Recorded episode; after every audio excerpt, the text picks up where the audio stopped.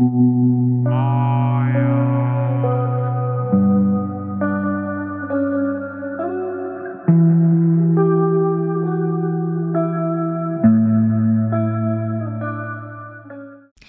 ορίσατε στην παρενθετική εκπομπή του «Εκείνος και εκείνη». Υποσχέθηκα να ακουστούν τα μηνύματά σας γραπτά και ηχητικά. Ένα θέμα που σας απασχόλησε πάρα πολύ και αντιλήφθηκα το προβληματισμό σας είναι οι τοξικές σχέσεις.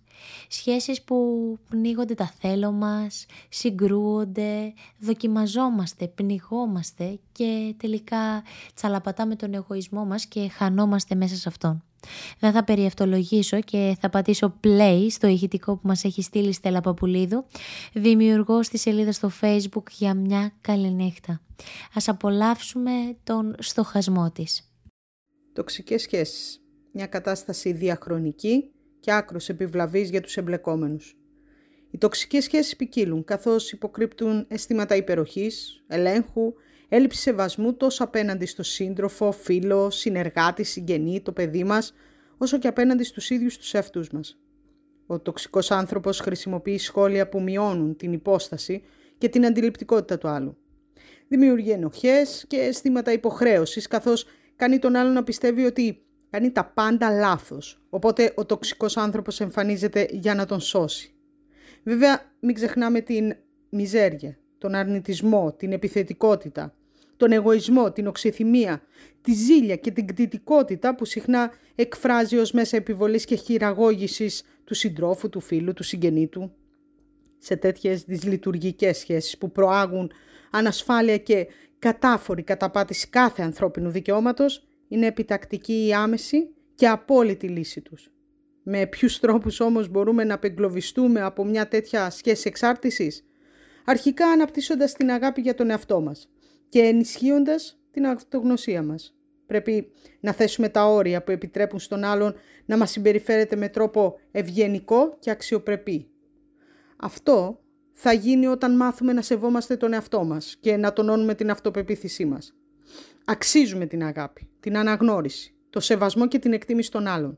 Δεν πρέπει να θυματοποιούμαστε επειδή φοβόμαστε τη μοναξιά. Είναι καλύτερη η μοναξιά από μια σχέση υποταγής και ανασφάλειας.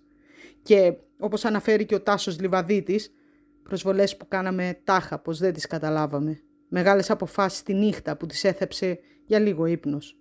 Ένας τυφλός εγωισμός όταν χρειαζόταν λίγη κατανόηση ή μια ηλίθια συγχώρεση όταν έπρεπε να τους πιάσεις από το λαιμό.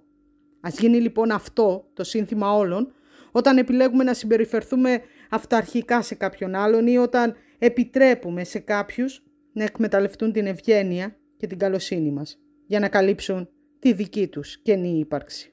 Αυτά ήταν τα υπέροχα λόγια, υπέροχες σκέψεις της Στέλλας Παπουλίδου από το «Για μια καλή νύχτα». Αν θέλεις να ακούσεις και άλλες τέτοιες σκέψεις δεν έχεις παρά να πατήσεις like στη σελίδα της στο facebook.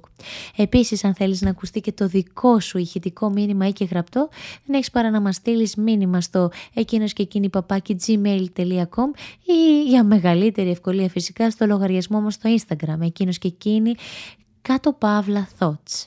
Αυτά από μας μπορείς να μας απολαύσεις και στο κανάλι μας στο YouTube και φυσικά στο podcast και συγκεκριμένα στο Spotify και στα podcast της Google και στο Anchor.